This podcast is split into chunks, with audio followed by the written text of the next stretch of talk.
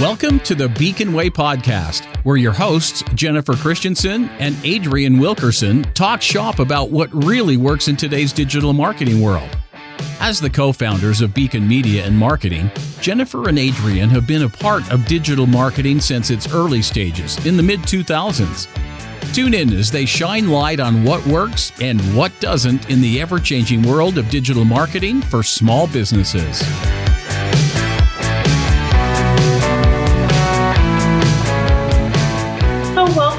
To our second of four parts for understanding your brand message and how to really get that articulated and making sure that is a foundation to the rest of your marketing.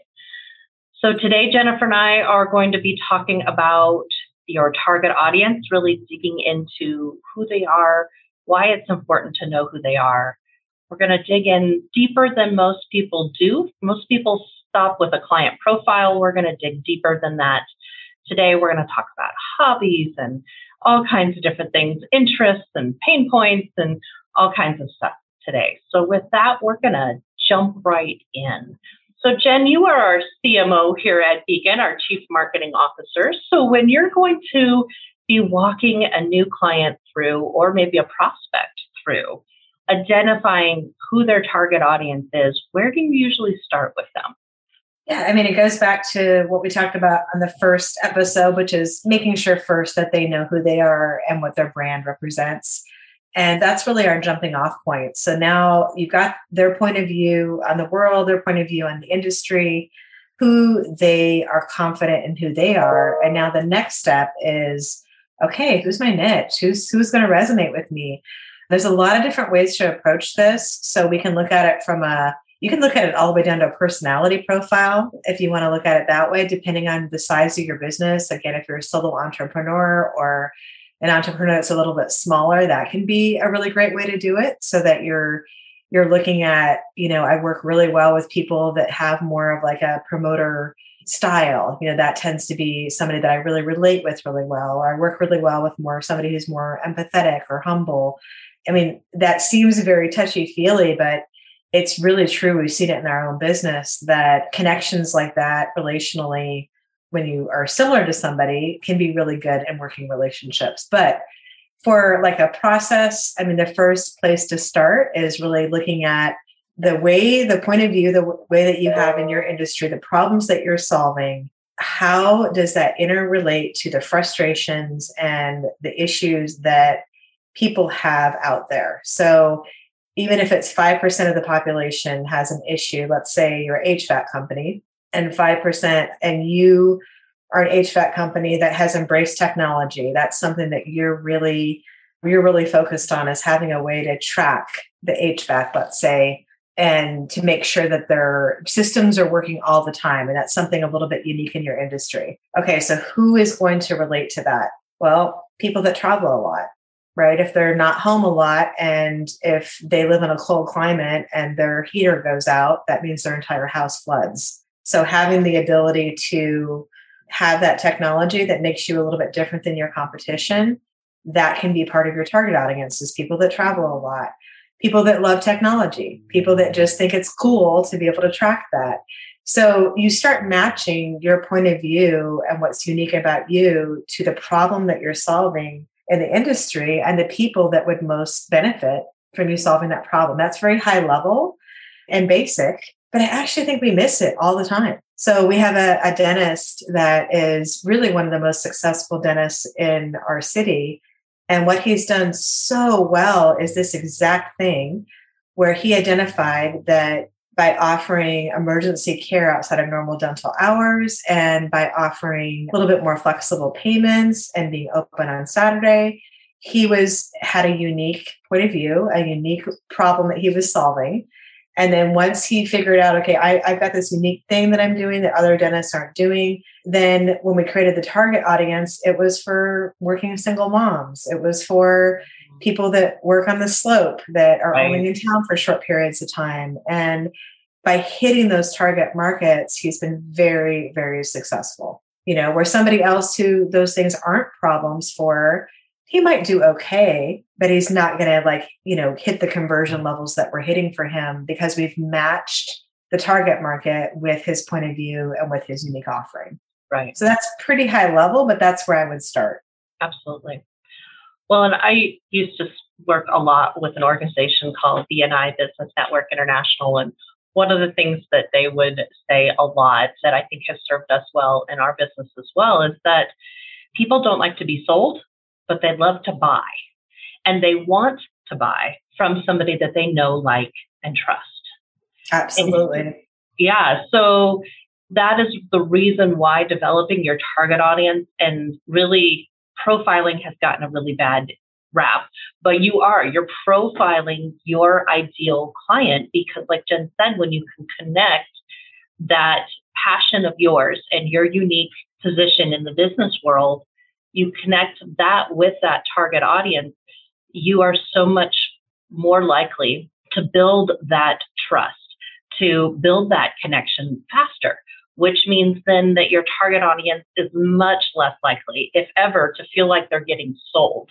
Instead, it's more like presenting them an opportunity to purchase from somebody that they know, like, and trust because you're meeting them where they're at. And so to Absolutely. meet them, yeah, so to meet them where they're at, you have to profile them because you have to understand them on a deeper level. And when those two are aligned well, your target audience and your passion and who you are and your story and all the stuff we talked about in our last episode, then your marketing goes a lot farther because you have less barriers to overcome in connecting with those people that are much more of your ideal client. It doesn't mean you can't take care of or sell your product or your service to client A, B, C, and Z, but maybe B and C, those are your sweet spots. Those are the people that you really connect with. That's the people that are usually the most profitable. And the people on the fringe you'll still get. And I think that's one of the hardest things that we heard and we had to even overcome ourselves is that niching down, niching down still gets you good clientele and you're not actually eliminating as much as you think you are. And that's the fear piece that we had to work through and that we heard so often from our clients is well if i narrow my message down to that one or two major target audiences then i'm alienating everybody else. People humanity in general we tend to hear what we want to hear right? So everything that we hear we're getting through our own filter. So when you're niching down and you're really narrowing your message down and it's true and it really reflects you there are still going to be other people that are going to resonate with other elements of that messaging. Absolutely. And they're going to come through. Yeah. Yeah, it's so, such a, it's such a good point because that is the fear playing into it. Just because the HVAC company has the technology that helps the person that travels does not mean that other people aren't going to call the HVAC company for regular services. In fact, they're going to see their messaging out there consistently, right? If you're if you hire a good marketing company if you do good marketing yourself, and they're going to call them for other reasons, but they are hitting such a sweet spot, like you said, with that unique message that they get both. Right. And when you broaden your message so much, which is the natural tendency, I would say, with most people, well, we got to appeal to everybody. We have to have the most broad message possible because we don't want to miss anybody or offend anybody.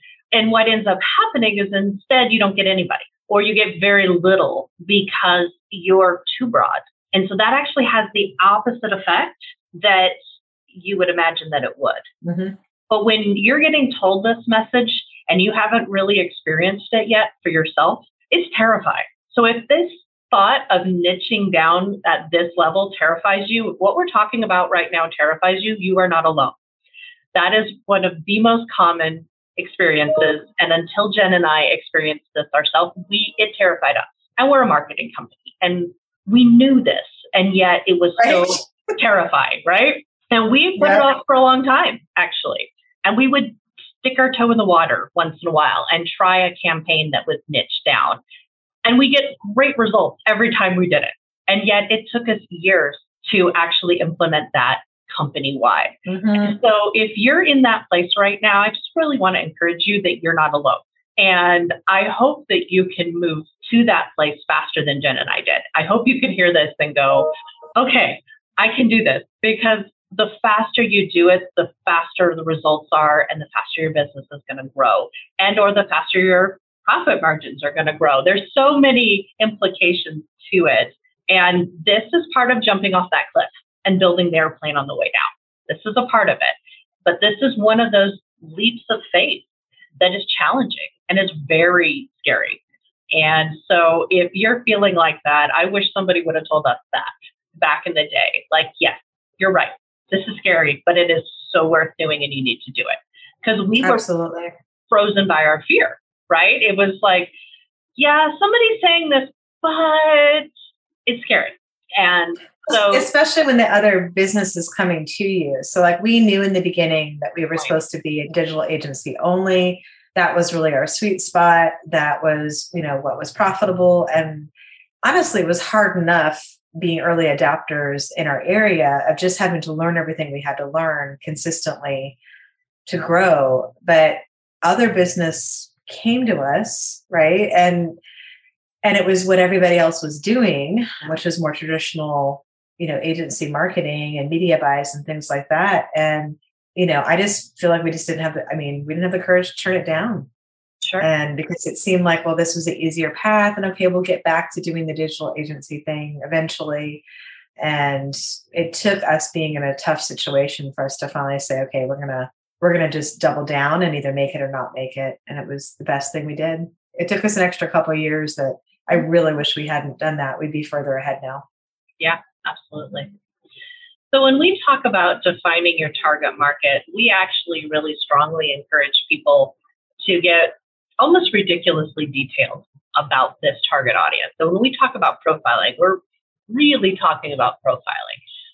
Pick a name for the person. Most of us companies, most of us are dealing probably with maybe two or three different types of points of contact when we're talking about our business. Um, for us here at Beacon, we're often talking to the owner of the business or we're talking to a clinic director when we're in our niche of mental health, or we're talking maybe to a provider who's also the owner or also the clinician or the clinic director because of everything that's going on in their business.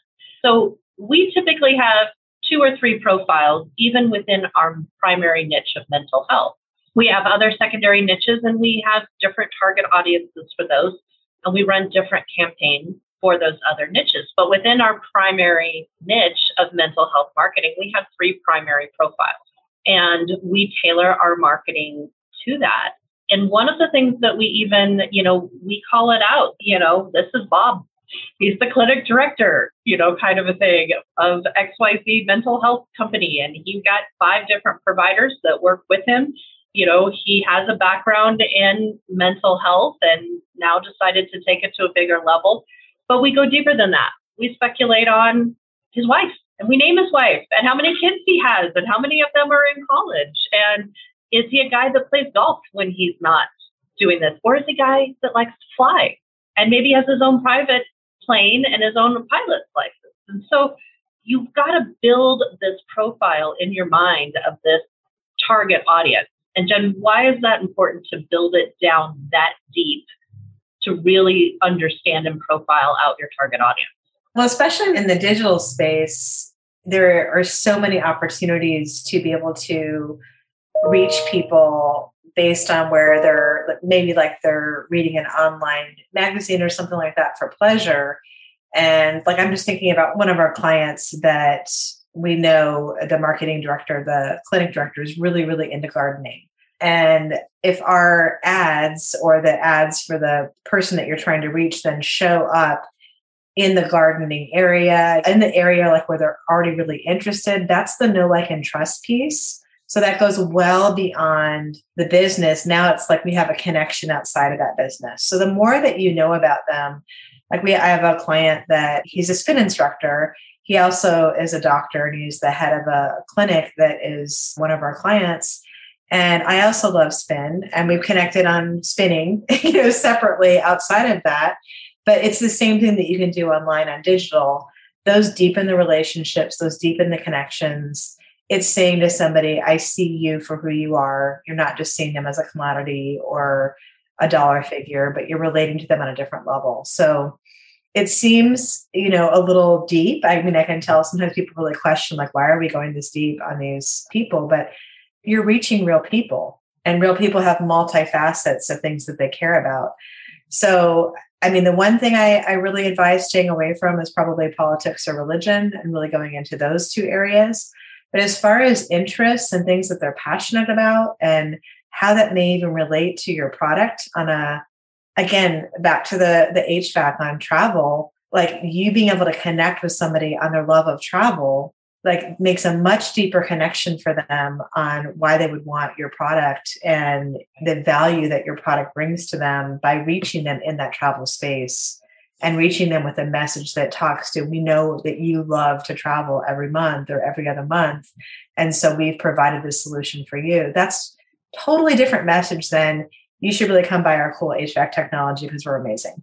Right. Like there's like night and day of how somebody's right. going to respond to that you know because you're again you're meeting them where they're at and if you can get beneath the layer of the surface and you can meet them in a place that that is their happy place or is something that they really care about, whether it's being a parent and having those concerns, and you can meet them there. It just, the one thing I would say caveat wise on this is that, you know, it needs to be authentic, it needs to be real, it has to match with your brand authentically. Because I think that can swing the other direction where it can feel, and I think we've all felt this from brands where it can feel very manipulative. Right. You know, we've all seen brands that try to appeal to a particular target and just suck at it, you know? And we're just like, what are you doing? Right? It's not genuine. It's yeah, it's up. not right. I'm thinking of like a Pepsi ad from years ago, and they were trying to address the Black Lives Matter, and it was just like, what are you doing? Like they did it so poorly, and it was it didn't match their brand. It wasn't authentic to who they were, and so people just mocked it. People can tell when you're not being genuine. Right, right. So I guess the I mean I know we're talking about going deep, and I completely agree how critical and and actually how incredibly helpful that is to advance your business and to really meet the right people. Just make sure you're doing it in a way that actually is authentic and matches your brand as well. Absolutely. And so one of the pieces of helping you be authentic in your messaging is really going back to what we were talking about last week in knowing who you are knowing what your story is knowing what you're for and knowing what you're against. And then that really plays into the pain point question, because that is always part of this profile that you have to understand is what is it? What is the pain point that you're really addressing, the core pain point? Not the symptoms, not the stuff on the outside, but what is really the core of what your target audience is frustrated about? What is causing them anxiety? And that's the pain point that you want to address. So, share a little bit about how you walk people through kind of identifying that pain point in their clients and kind of narrowing that messaging down, Jen. So, yeah, such a good question. I think that the first place to start with is probably why you even got into doing what you're doing now. So, like Adrienne talked about in the first episode, that what got her really motivated to do marketing and to morph her business in a different direction was all the feedback she was getting from friends and family you know i'm frustrated. I don't i don't understand this marketing industry. I can't afford it. I don't know how to get my messaging out there. You know everything's changing online. You know so anecdotally she had all this feedback and information that actually was the spark that started the business. You right. probably have a similar story. I know i do. I mean i definitely had many clients coming to me after a former position where i worked in the digital media world and they're like, hey, we really need your help. We don't understand the social media thing. We know that, you know, we need to be doing this, but we don't have time nor the knowledge to do it. You seem like you know it. Can you help us? So eh, we both had similar stories along those lines. Now, that's a starting point of why you started your business. And then, you know, once you get it established and you start getting feedback from current clients, this is such a critical piece, which again, I feel like we learned the hard way. You have the ability then to be very intentional so at this point, you started it, you're getting some feedback, you're helping clients, you're growing your business. This is the opportunity you have to actually interview the clients you have, find out are we hitting the pain points that you have? Are there other things that we don't know about?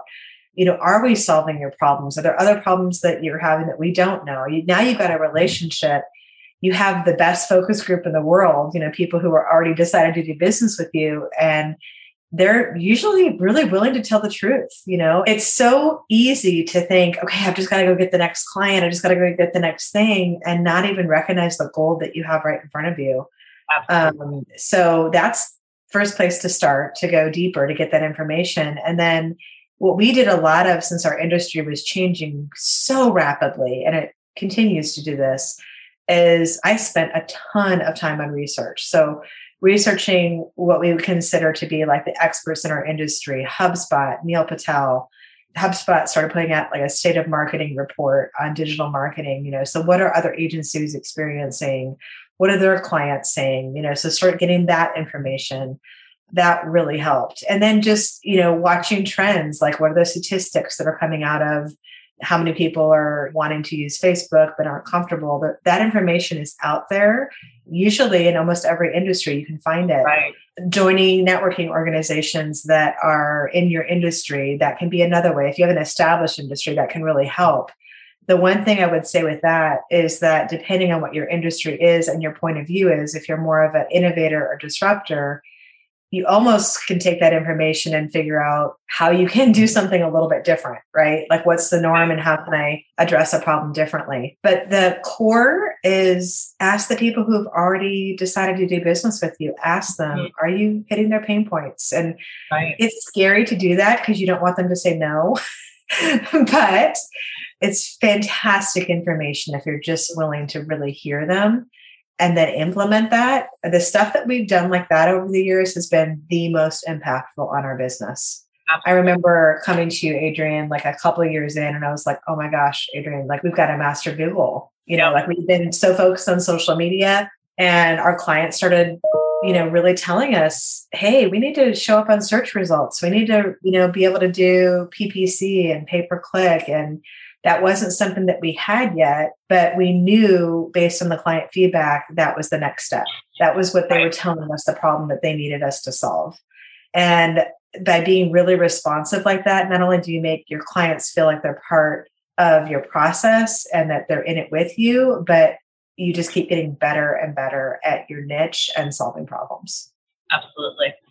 Well, and I think something that we, just to build on what you said, like when we first started go deeper into what our clients' pain points were, our prospects' pain points were, it was intimidating because we're not Kellogg's. We don't have millions to fly focus group people from all over the country to our high tech facility and ask them questions and have, but we still needed this question answered. And I've always just thought what Jen did, what she just articulated by calling our clients and asking the questions was one of the best things that, like she said, that we've ever done. And it took courage for her to do that, like she said. And we did get some feedback that wasn't great. And we had to make adjustments. But the adjustments meant we kept the client because we asked them those questions and then we adjusted. And now we were hitting their pain point. Whereas before they might not have ever told us. And then we would have they usually won't tell you. Yeah. They no. usually won't. So a lot of the last point I want to make before we wrap up today is that you can do a focus group like Jen was describing, on a much smaller scale. Even if you're all by yourself in your company, or it's you and two employees or three employees, you can still do these focus groups and it's worth the extra time. It will solve so many problems for you in the long run. And so just encourage you to step out and to ask those questions of your clients.